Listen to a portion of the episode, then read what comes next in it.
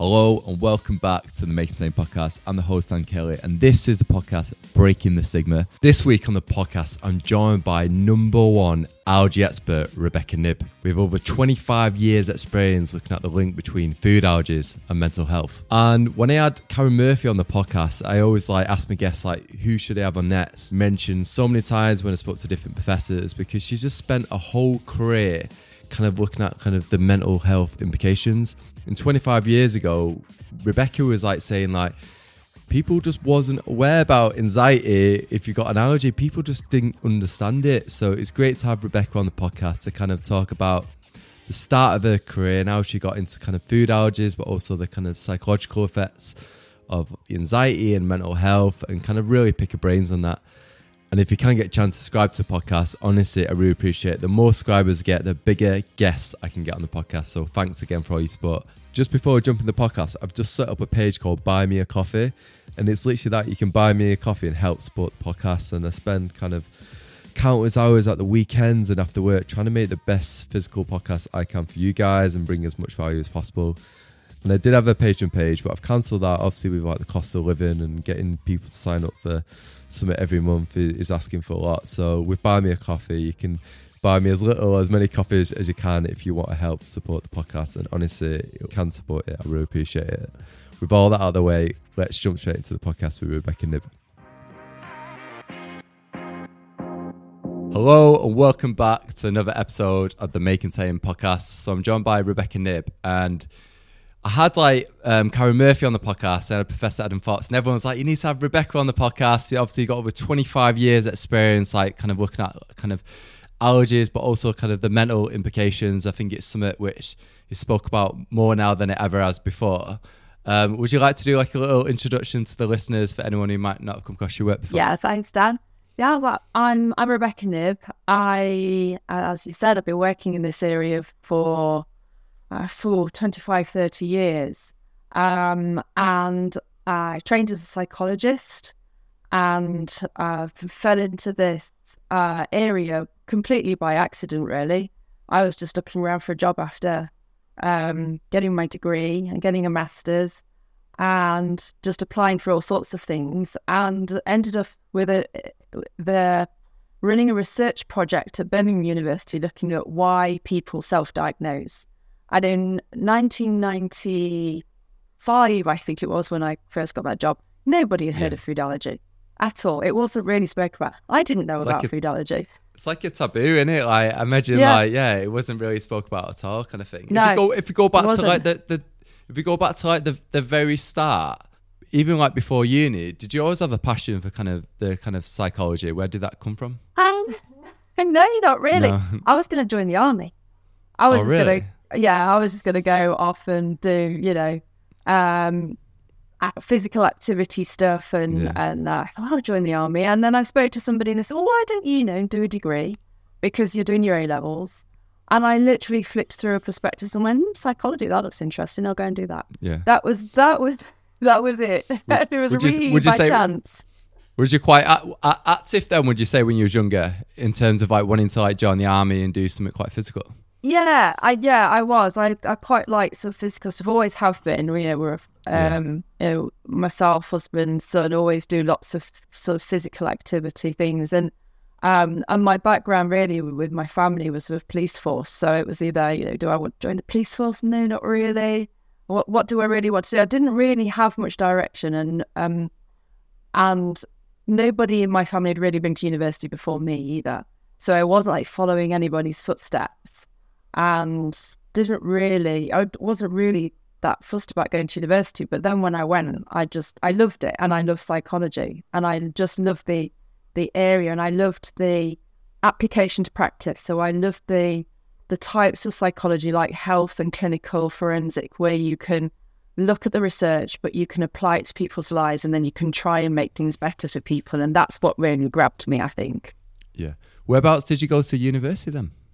I went to university in Hertfordshire. It was Hatfield Poly at the oh, time. Oh, nice. Not too far. Yeah. yeah.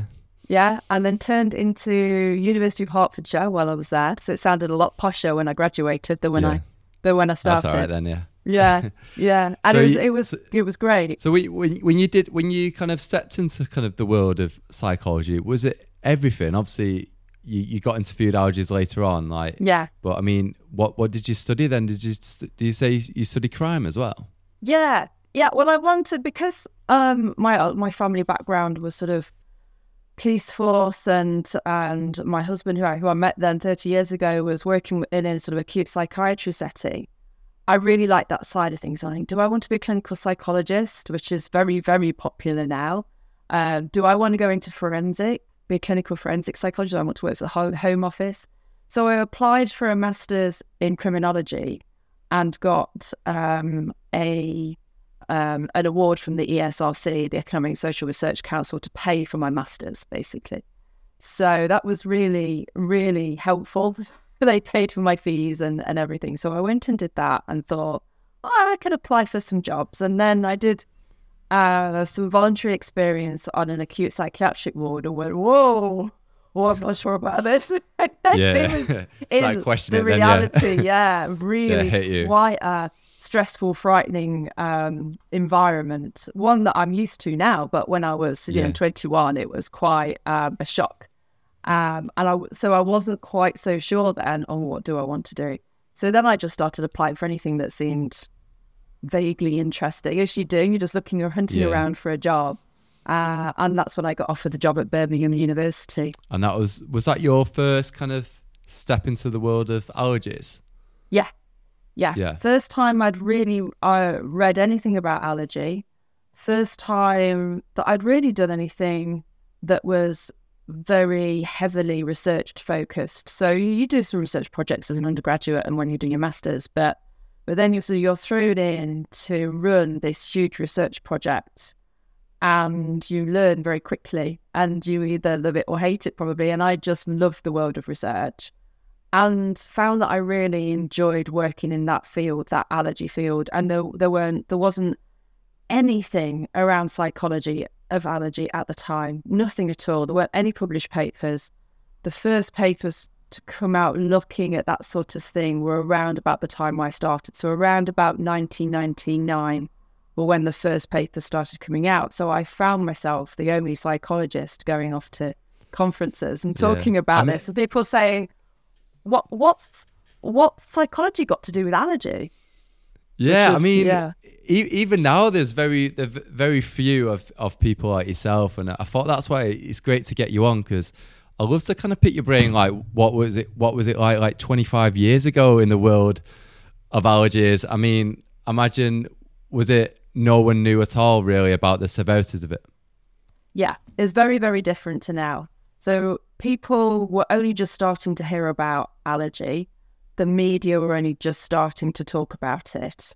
Um, but we knew from a bit of research that had been published that lots of people thought they had symptoms from food and were sort of self diagnosing um, what was going on. So they might say, Oh, I think I've got a food allergy, or I think I've got a food intolerance but not really being able to get to a doctor. There were the allergy clinics in the sense that we have them now. Um, that has all grown in the last sort of 25 years. And as a psychologist working in that field, there was there was nothing. There was just me in the UK. Um, I hadn't I didn't hear about anybody else working in in other areas in allergy at the time.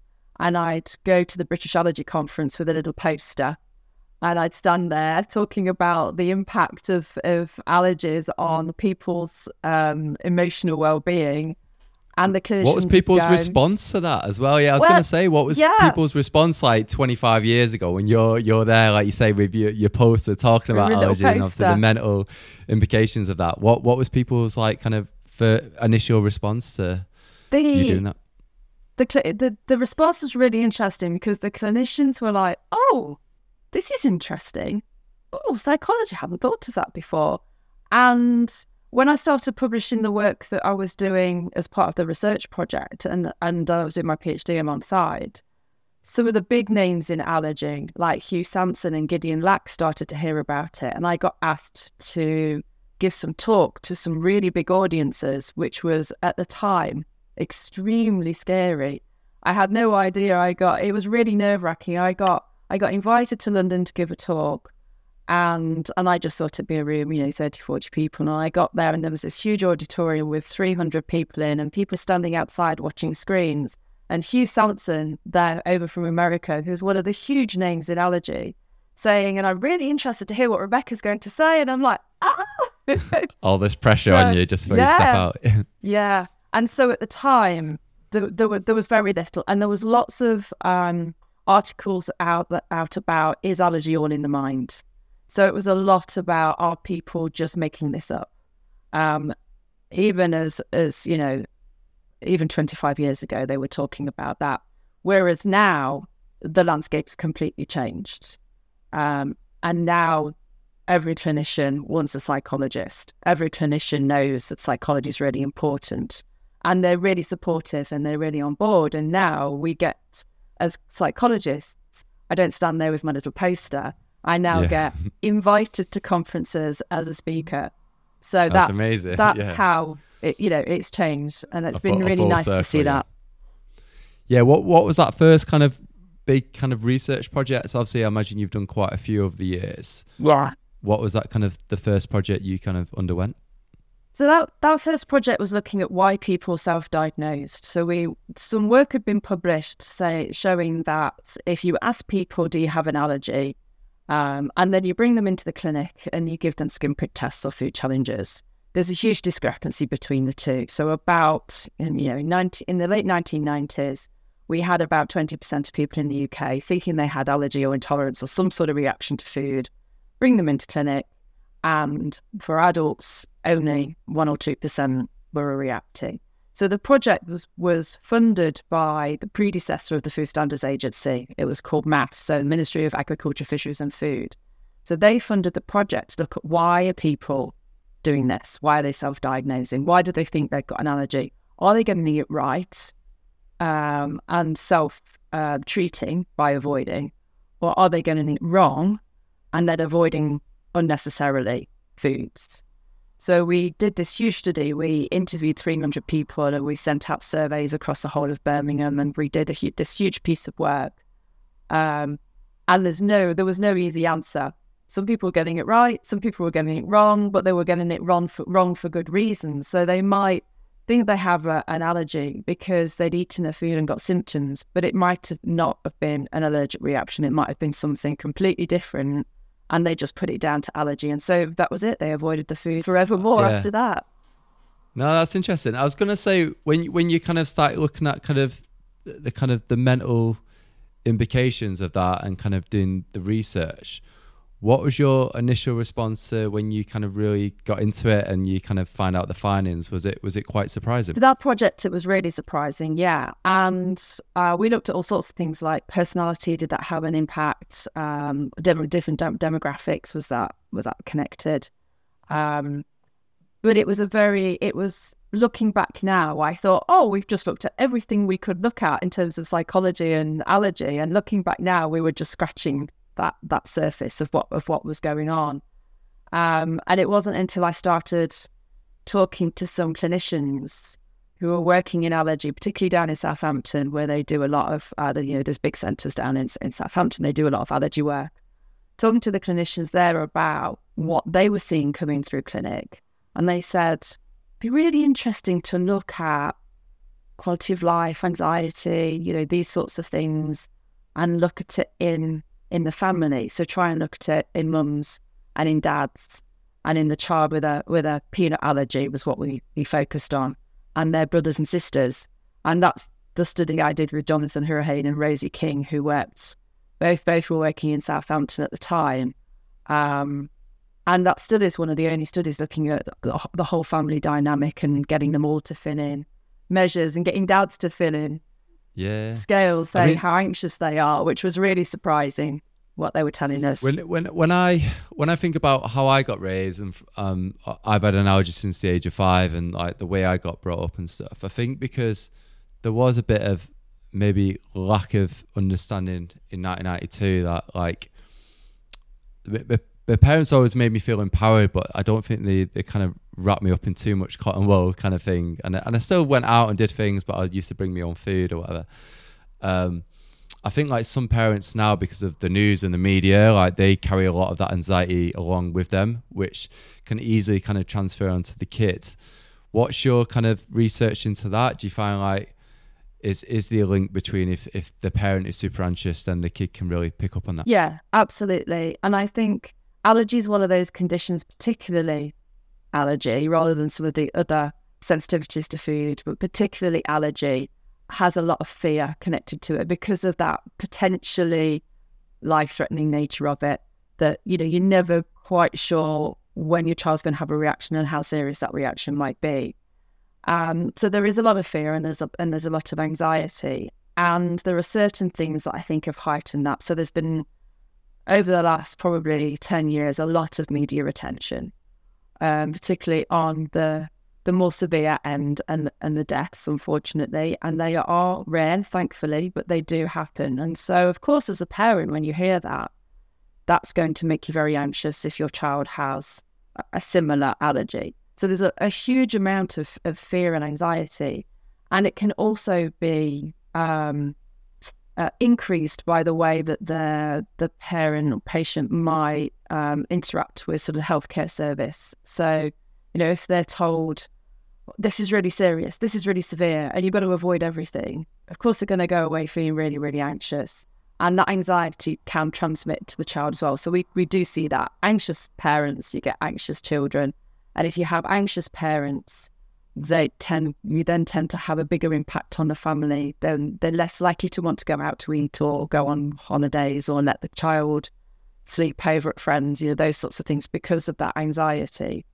Um, so we do see that we do see that more and more. It doesn't seem to be going away. Um, but what I think we're finding is that because um, healthcare professionals know about this, and we talk about this quite a lot, that they they know about the language they they can use and the things that they can say which can reduce anxiety um, because if you if you leave it to, to, you know to run on its own it'll just it, it can yeah, just snowball and just get up, worse yeah. and worse yeah yeah because i think i think i was going to ask as well in, in, in regards to kind of i think a lot of people feel a bit lost of like where to go to when the kid has got kind of allergy anxiety yeah. and i feel like it, I find it so fascinating because when I was growing up, um, it wasn't something I, I ever experienced. I never experienced anxiety as, as a kid, but I feel now it, it it's more on the rise now. Do you see that with the studies you're doing that more children now are getting anxiety with food allergies than ever before? That's a really interesting question because I don't think we have the data that shows that because I don't think we don't have that longitudinal data.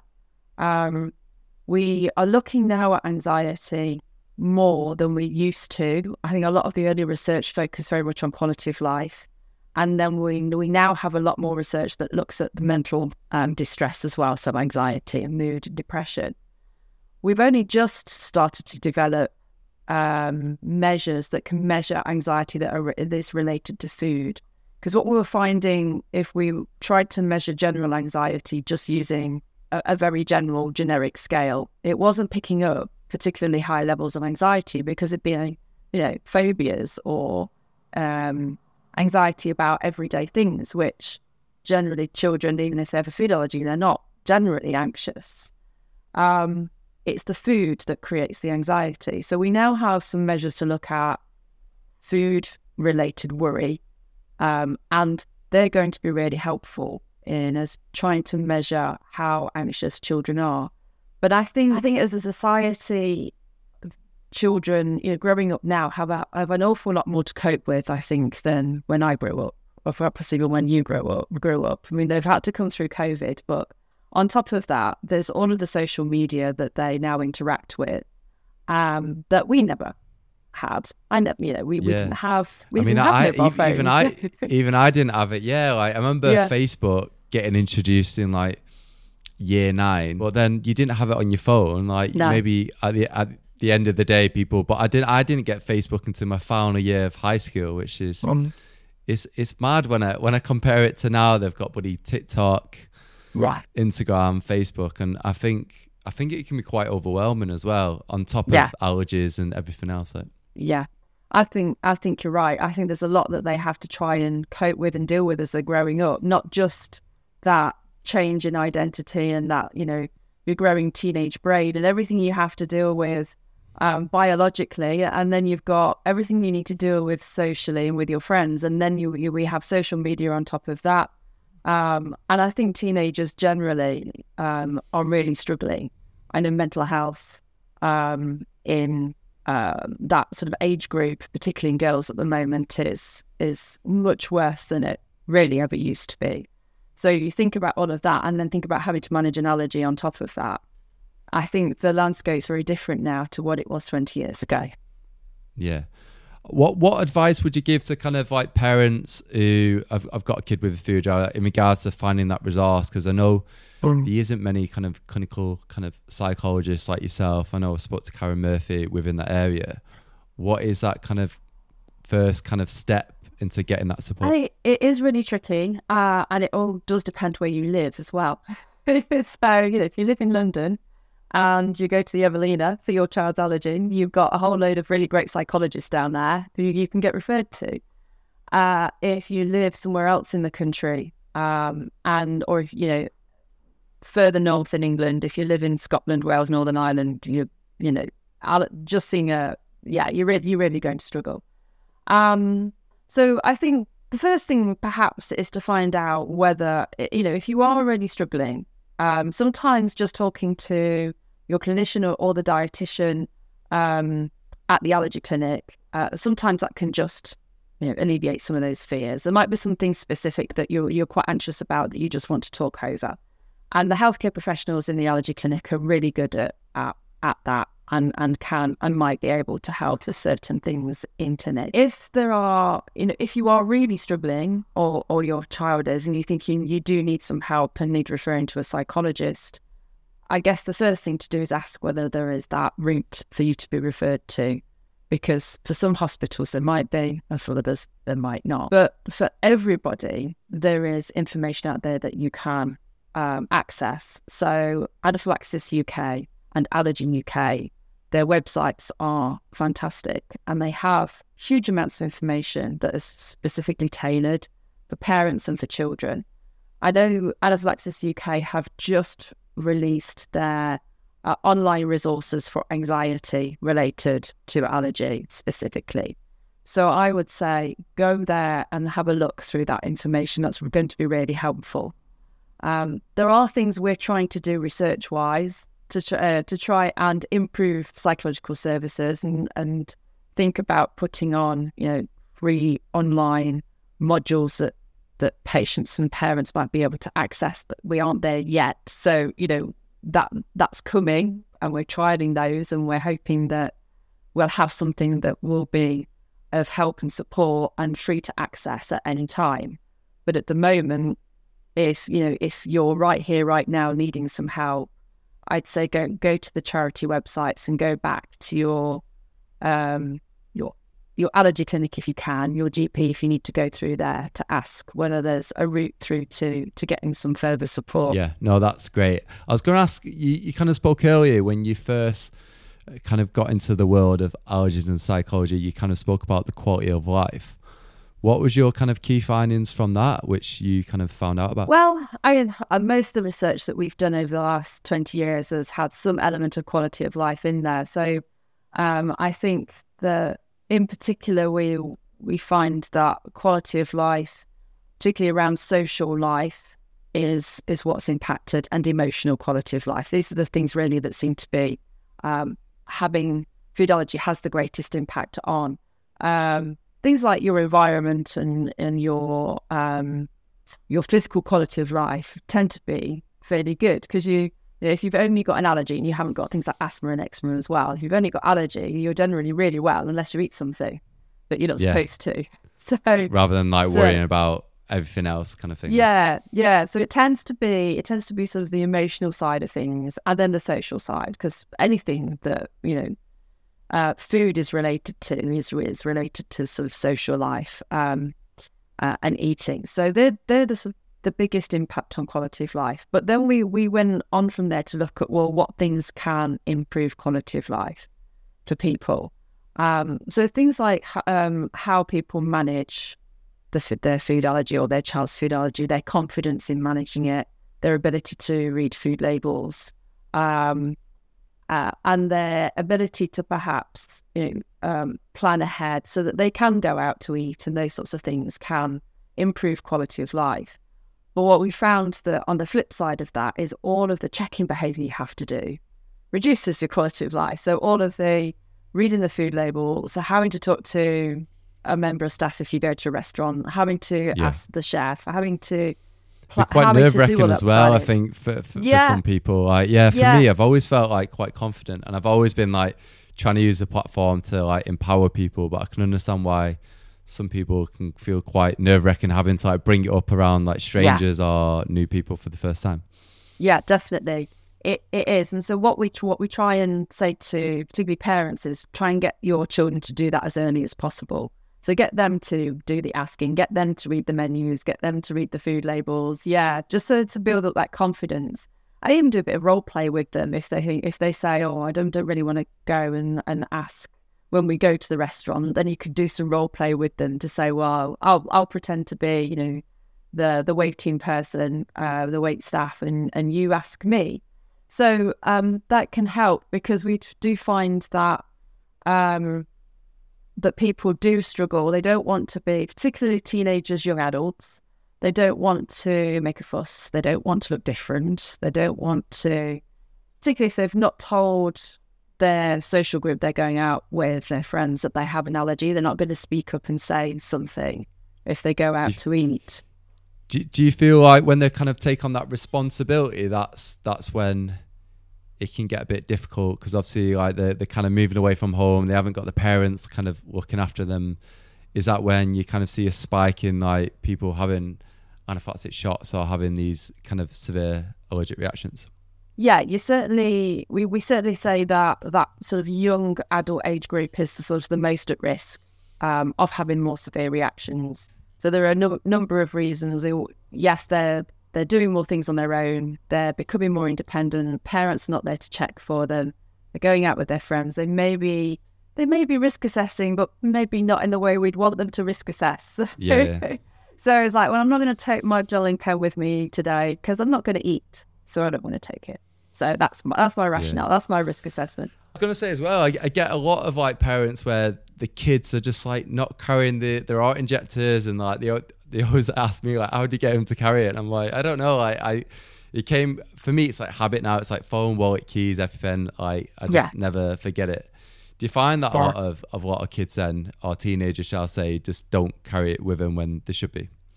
Um, yes, but I think I'd say that it's not a blanket. They never carry it. I think that um, they do. They do. Certainly, the the young adults, teenagers we've spoken to will go through some sort of process to think, well, do I need it today when I go out? Am I just going round to my friends around the corner? I don't need it. Am I just going to go and play football and I'm not going to be eating anything, so I don't need it? Um, and other times they will take it. So we find that it isn't a they take it everywhere, and but obviously that's that's the habit you want to get them into. That as you say, that they just do a check. They've got the house keys, Hmm. Yeah, they've got the like money, normal they've got the then, phone, yeah. they've got the pen. That's you know they've got everything and they can take it with them. Um, I think obviously, particularly for for young lads, how bulky it is is an issue. I think less of an issue with you know when sort of man bags came into into Yeah. fashion, so they could have their A lot a of peop- bag and they could. I know a lot it. of people. A lot of people said that to me when I go when like when I go abroad. I think because I'm only one of the very few kind of male kind of advocates out there with a food allergy who talks about it online. I get a lot of mums like, "Oh, do you wear like a a man bag or a bum bag or whatever when I'm abroad?" I'm like, "No, I put it in my swimming trunks or I get my mate to carry one and I carry one." But Yeah, I think some parents are like, "Well, you don't have two," and I was like, "I do have two. Like my mate's always like with me." Um, yeah. I was going to ask as well. Do you, do you find that like the media now and it being constantly at the forefront of the news, like the allergy death? Do you think that has made a massive impact on like people's anxiety and kind of mental health now having a food allergy? I think it's done a, a few things. I think it's raised awareness, which is great. We've had some new laws come in around labelling, which has also been really um, an excellent move and is helping people to be able to be a bit more confident in in eating out because they are a bit more confident in the labeling, perhaps, of the food. Um, I think on the flip side, it can make people more anxious. I think it also can has possibly led to um, food businesses being much more risk averse. So maybe saying, "Sorry, we can't cater for you at all," because they, yeah, we just sorry, we we just either we either get really really good service where they're absolutely excellent, they really know what they're doing, you feel really confident, and they really look after you, um, or you get the sort of, uh, no, I'm sorry, I'm sorry, you know, or they have to sign a disclaimer. So we have had um, parents tell us that they have had to sign a disclaimer before they are able to eat in a restaurant. But I think it's important. I suppose I spoke to a few people about this disclaimer, and they're saying it's not worth the paper it's written on. And I mean, if someone asked me to sign a waiver, I think I'll tell them where to go. But yeah, it's it's it's it's interesting, isn't it? Because everywhere I eat now, they say like, "Look, we can't guarantee." I was like, I understand that, and like, because people say, "How do you eat out?" And I was like, well, just make sure they don't cook with too much nuts. So if, if you start that dialogue, make sure that they understand like how serious your allergy is. Even if they say we can't guarantee it, it's just it's it's them like trying to save the backs. But I mean, it's it's it's a tricky yeah. one. Yeah, it's a tricky ground in it, really. To it is, it is, and I've I've with. heard that um parents and, and adults as well, you know, with with allergy, are now starting to say, you know, if they go to a restaurant, they're saying, I have a serious allergy. So they're trying to get it across that know, this is something serious that if you get this wrong, this could potentially have really serious consequences. Um, but I, I think I think there is a lot more awareness now, but I, I think again it's perhaps a little bit biased towards the peanuts and the nuts. So if you say to somebody, if you go out to eat and you say, I've got a serious peanut allergy, then you know uh, uh, they either say, well, we, we really can't cater for you, or everything is done to, to make sure that you're safe. But if you just say, I've got a milk allergy, which can also result in a very serious reaction. The awareness of those sorts of allergies are just not as as as high, I don't think. And so food businesses might not be as careful with some types of allergy than others. And and we have heard as well, we've we've talked to people with celiac disease or intolerance, you know, various intolerances, lactose intolerance, for, for example, who said, I don't even just try and explain that. I just say about I have an allergy, otherwise I don't take me seriously. So there is still yeah. a lot of misconceptions and misunderstandings. Under, yeah, I've, I've I've heard people do that before, but I feel like say someone's celiac, and I've had people on the on the podcast who are celiac, and I think if they turn around and they said they had an allergy in a restaurant, then it kind of like does the messaging then get a little bit lost? Then people thinking, well, if the next person comes in and they've got an allergy, they're going to take it less serious because everyone is saying it now, even if they yeah. don't have a serious allergy. And it, it's a really yeah. tricky ground. And I think I think a lot of them are really honest. I've had on the podcast, and like I think they just say, "Oh, I'm celiac. Uh, can you just make make sure?" But I think people just sometimes think it's the same thing. it's like I don't. I'm not just going to get a dicky stomach. Like I could, it could potentially kill kill yeah. kill someone. So um, yeah, it's a really tricky ground to kind of. It is. It is tricky ground. It's that, really yeah. um. It it is, and and it's because it's a very complex area as well. Because obviously, you know, celiac is is a you know, allergy, just not, not IgE.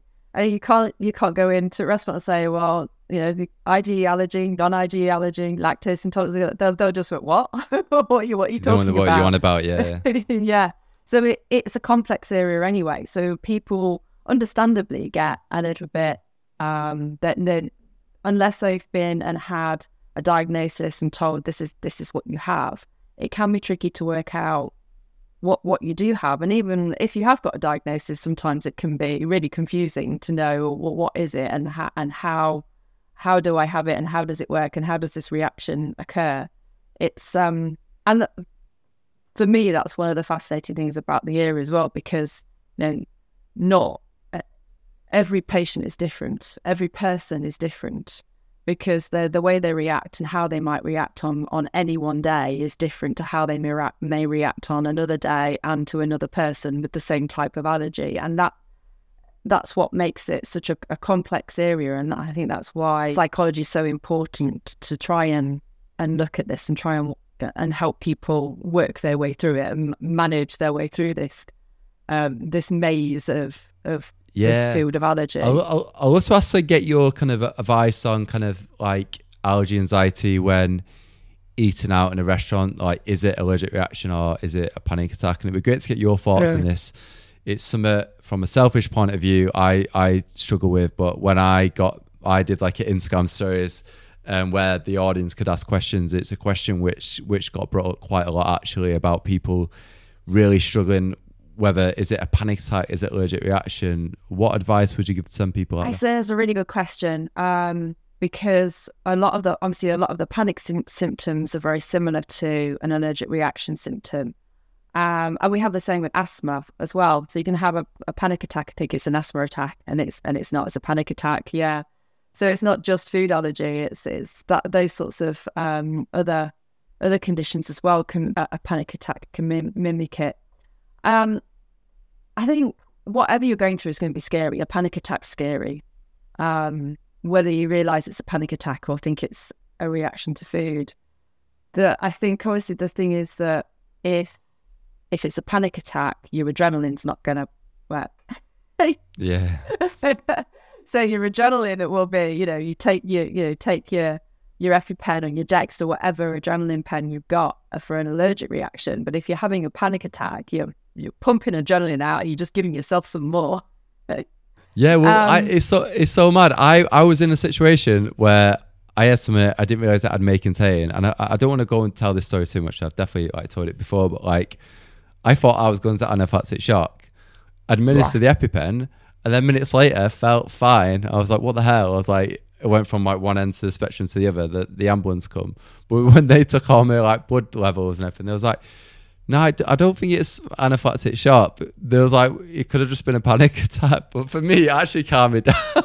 I don't know, maybe I just uh, in that moment, but um, yeah, it's, it can be really hard, isn't it, to distinguish it can. I think it, very, it can be really hard to work out the difference between the two in, in that scenario because that's quite an extreme scenario. Because obviously, what we we can see, we, we see children when they come through clinic and they're really anxious about having a food challenge, for example, or a skin prick test, and they they might, particularly if they're having a food challenge, they might think they're having a reaction to the food, but just because they've got themselves really really anxious, which is why we, we they do blind challenges.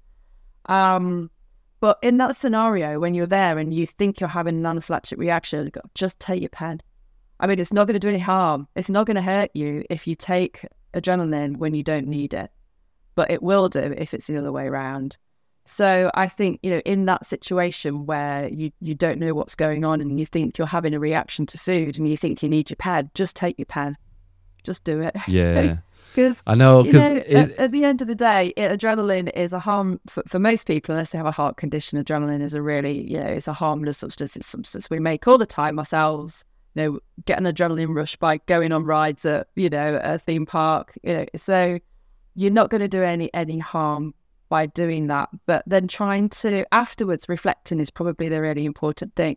Was it a reaction? What happened? What did I eat the food? Did I not eat the food? Did and but if you've not had an anaphylactic reaction before, you don't know what it feels like.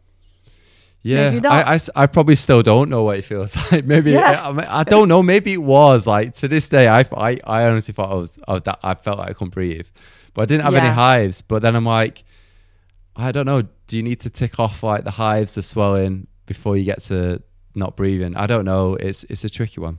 It is a tricky one. Yeah, there are there are um, certain criteria that you, you you know you need to meet it to to say that somebody's had an anaphylactic reaction, and usually it's it's a number of systems that um but you know you, you don't always have vomiting, you don't always have hives, um, and so unless you have bloods taken. Um, to look at like tryptase levels or something like that, you might not. Oh uh, yeah, never they know. did that. Yeah, yeah, yeah. They actually took my blood, um, but then yeah, it come back fine. I think that's what that that's what they was looking for. Yeah, so possibly that's why they said it wasn't an anaphylactic reaction. But but you know, he said the advice in that situation is it's it's hard, Just, isn't it? just use the EpiPen, yeah. Because You I, I, I only realised till afterwards it, it isn't harmless. You know, I spoke to Professor Adam Fox like when I started the podcast back in February, and he said it as well. And it's it's such an eye opener because people are so scared Yeah. of using it, thinking Yeah. about what the consequences. But but even if if for example, say if it was a a parent and they they think the kid's having an anaphylactic shock and the kid feels saying he, he can't breathe. If they use it on the kid, is it the same problem? Even if the kid is a panic attack and, and the parent uses adrenaline on the kid, there's still no harm there. Is that correct? Uh, well, as far as I know, I, you know, yeah, disclaimer, okay. I'm not a men, I'm not a medic. Okay. but yeah, yes, as far as yeah. I know, you know, you might want to talk to to your your own clinician about this. But but yeah, because of course the the doses for the children, uh, the children's pens are much smaller than than the mm. doses for the adults. So you know, it's yeah. as this is what what I've been told as well that actually your adrenaline, if you take adrenaline, it is a is a harmless. Mm. So it's not going. It's not. Yeah, that's why. Yeah, it's what it. I've I've kind yeah. of heard as well. When someone kind of comes in and, and gets finally gets the support for their kind of the mental health and the the kind of the allergies, how do you find out what therapy is right for them? I know like there's right. obviously like CBT. Um, how do you, is it is it off assessment? How do you find out what is right for that person? Uh, again, that is a really good question because because as psychologists we can offer. We're, we're often, if we're trained in psychological therapy, we're trained in a, a particular one, but there are other things that we could use as well. So there's there is CBT, but there's also other types of therapies that are complementary as well. So you can, you know, do CBT with a little bit of acceptance therapy, for example, or um, so a bit of mindfulness or a bit of self compassion therapy. So there's lots of things that that might be able to work. What what we would do to start off with is just find out from the from the child or from the parent what the issue is. What what is what is the problem? What what are the difficulties? What are driving those difficulties? What are they having problems with? What would they like to be able to be doing? Um, we can then see what might be the best type of therapy, but we can also talk to them about, well, this is this is CBT, and this is what you would need to do for CBT. Is this something that you feel that would be right for you? So it's always a um, done in collaboration with with the child or parent or adult, whoever you're seeing. It's always a collaborative process. You know, they have to go along with you. They they have to want to be able to do it, um, and they have to um, feel as if that that this might be helpful for them. Um, because if if they really don't like it, you know, CBT is not for everybody. Um, and if they really don't don't get on with it, it's not really going to work, and something else might might work better.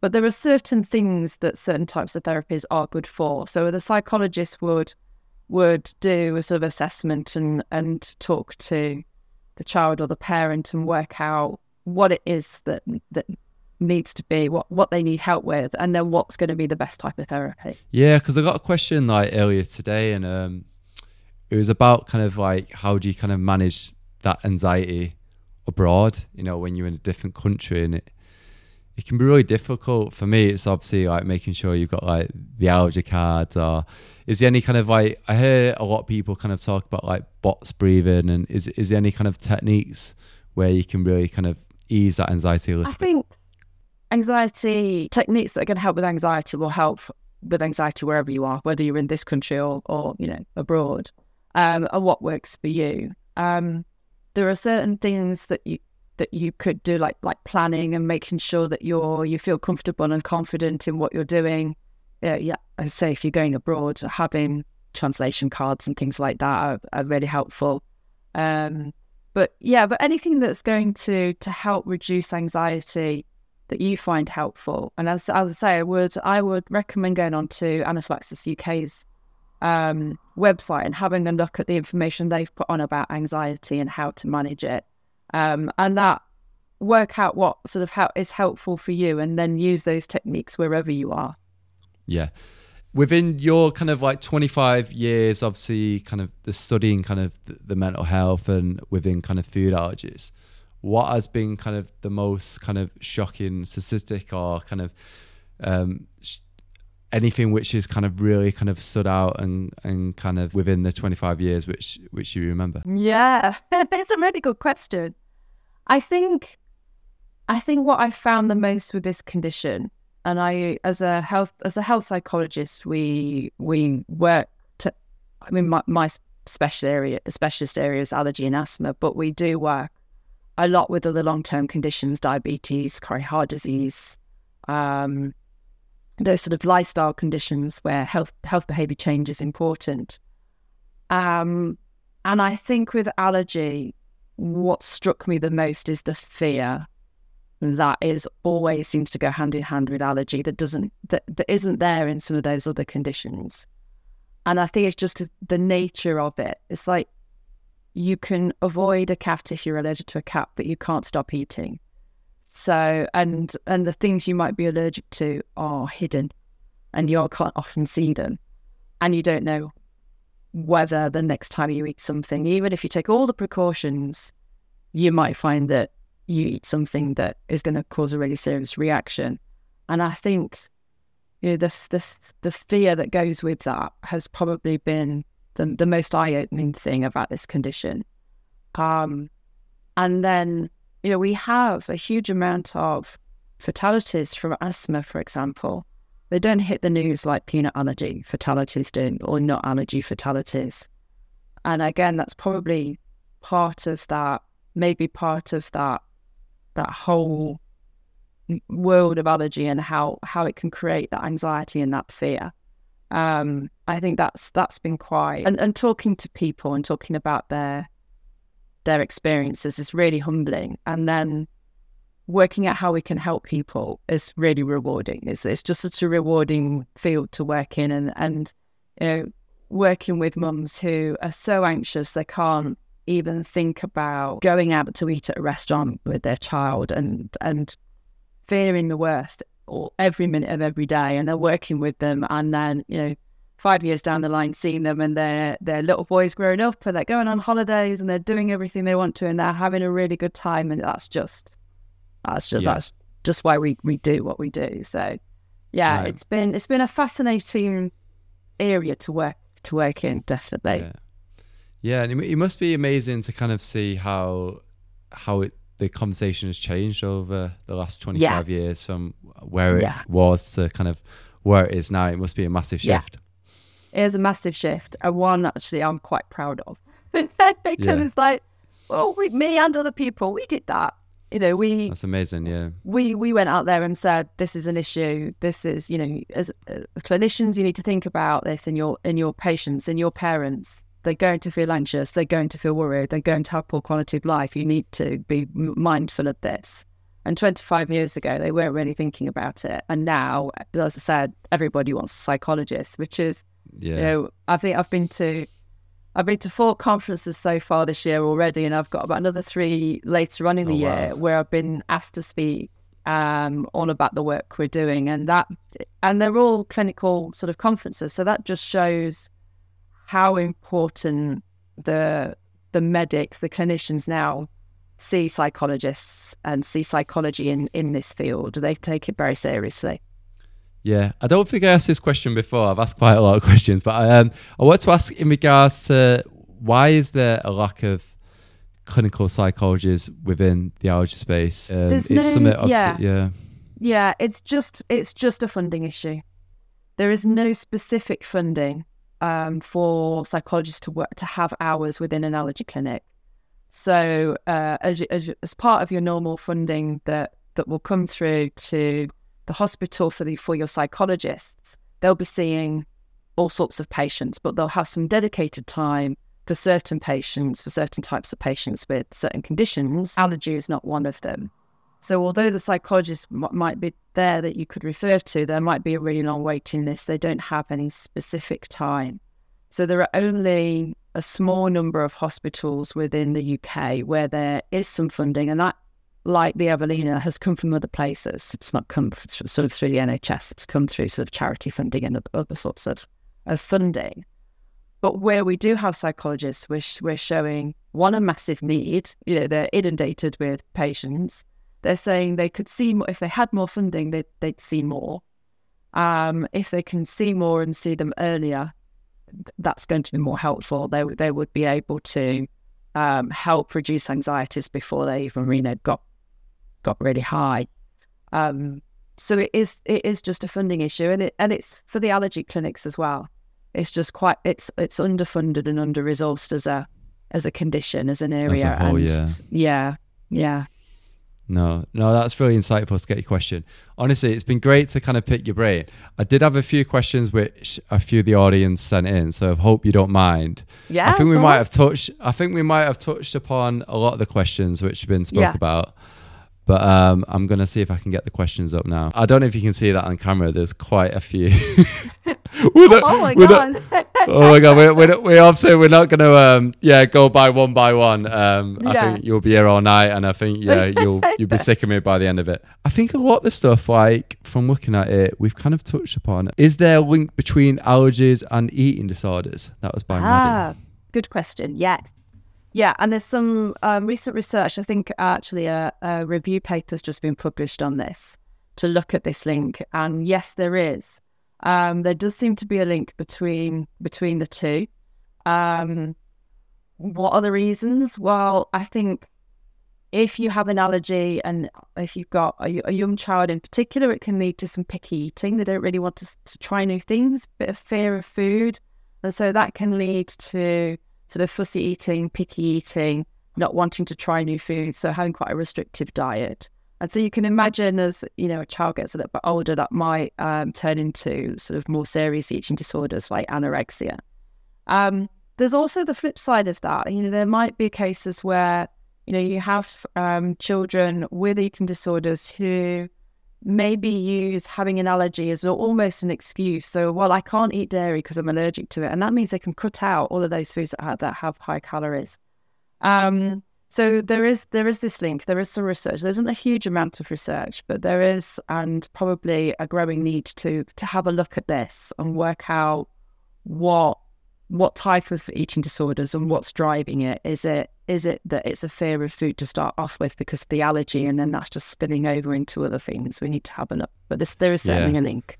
I can yeah I can definitely imagine kids using it as like I've got a food allergy. I, I don't want to eat this. Like Yeah, trying to get them I to eat. eat any wheat. trying to get them to eat the veg, yeah. dairy. Yeah, Yeah. that cuts out pretty much, you know, what most of the foods. Honestly, like ninety nine percent of it is anxiety. It's crazy, isn't it? Yeah. Like Yeah, I think it is. the amount the amount of people It which is. kind of Yeah, 'cause I think touched by when we it. when we started looking at this, it, as I said, it was very much looking at quality of life, and it wasn't until we started measuring anxiety that we just saw how high anxiety was and how, and it's not just in the mum. You know, although Yeah. mums do tend to take part in our studies, if we can get dads to take part, we see you know, we, we see similar things that dads are saying. They're they're quite anxious as well. They're, that mm. is that is the thing that's that's really important for us to to manage because it's the anxiety that stops you doing things. The quality of life is sort of the end product. It's the anxiety that that can you know if I'm if I'm too anxious, I don't want to do things that are going to make me anxious. yeah. Because unfortunately, re- the on- yeah, unfortunately, the only way to stop being anxious about something is to do it. I know people have asked. Obviously, do you think allergy parents should have better access to mental health care? We kind of touched upon that. Like Yeah, yeah. yeah. I, thi- I mean, yeah, we, we should. I mean, we we've been talking to some parents um, about this in interviews, and and some adults, and they would like a psychologist just to be part of the team that you see at an allergy uh, when you go to Yeah. an allergy clinic. The psychologist is there. That would be the perfect scenario, That'd and that's what dream, that's what people are telling us that they would really like. Um, so that's really our goal. That's what we're sort of working towards. That you know, you see your dietitian, you see your clinician, you see the psychologist. That Yeah. that would be awesome. Do you But find yeah, do you so in yeah. America that they've got much better access to clinical psychologists within the allergy space? This is uh, the really interesting thing about the the GAP study we're running, which is it stands for Global Access to Psychological Services. So we're looking at this issue across lots of different countries and finding exactly the same. So Australia, Canada, America, as well as the UK, and then all across um, Europe and into sort of South America, such as Brazil, they're all telling us that they have, they want to see somebody about things like anxiety and they don't have access. So, So it's yeah, not just it's a UK everywhere. problem. This is like yeah. No, That's really fascinating because I I always just presumed like other countries had it better for some reason. I had this Well, idea like yeah like- yeah, I think there is a little bit of variability because obviously healthcare systems work differently. Um, and so we have the NHS. Some of the some some of the countries, um, European countries, have things similar to the NHS, and then other countries you pay for your healthcare. Um, but even looking at America compared to here, here they're still saying access is really difficult. There's nobody to see because there's nobody to refer to. Um, and uh, so I've got to pay privately and it's really expensive.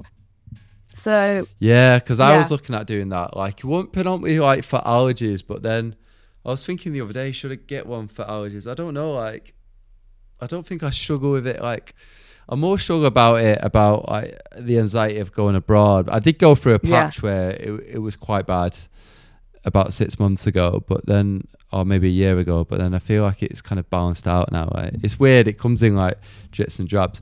I think the final question I wanted to kind of speak to you was like, and this is from Rebecca. How do I promote a good relationship with food for my allergic child? Oh, that's a really good question.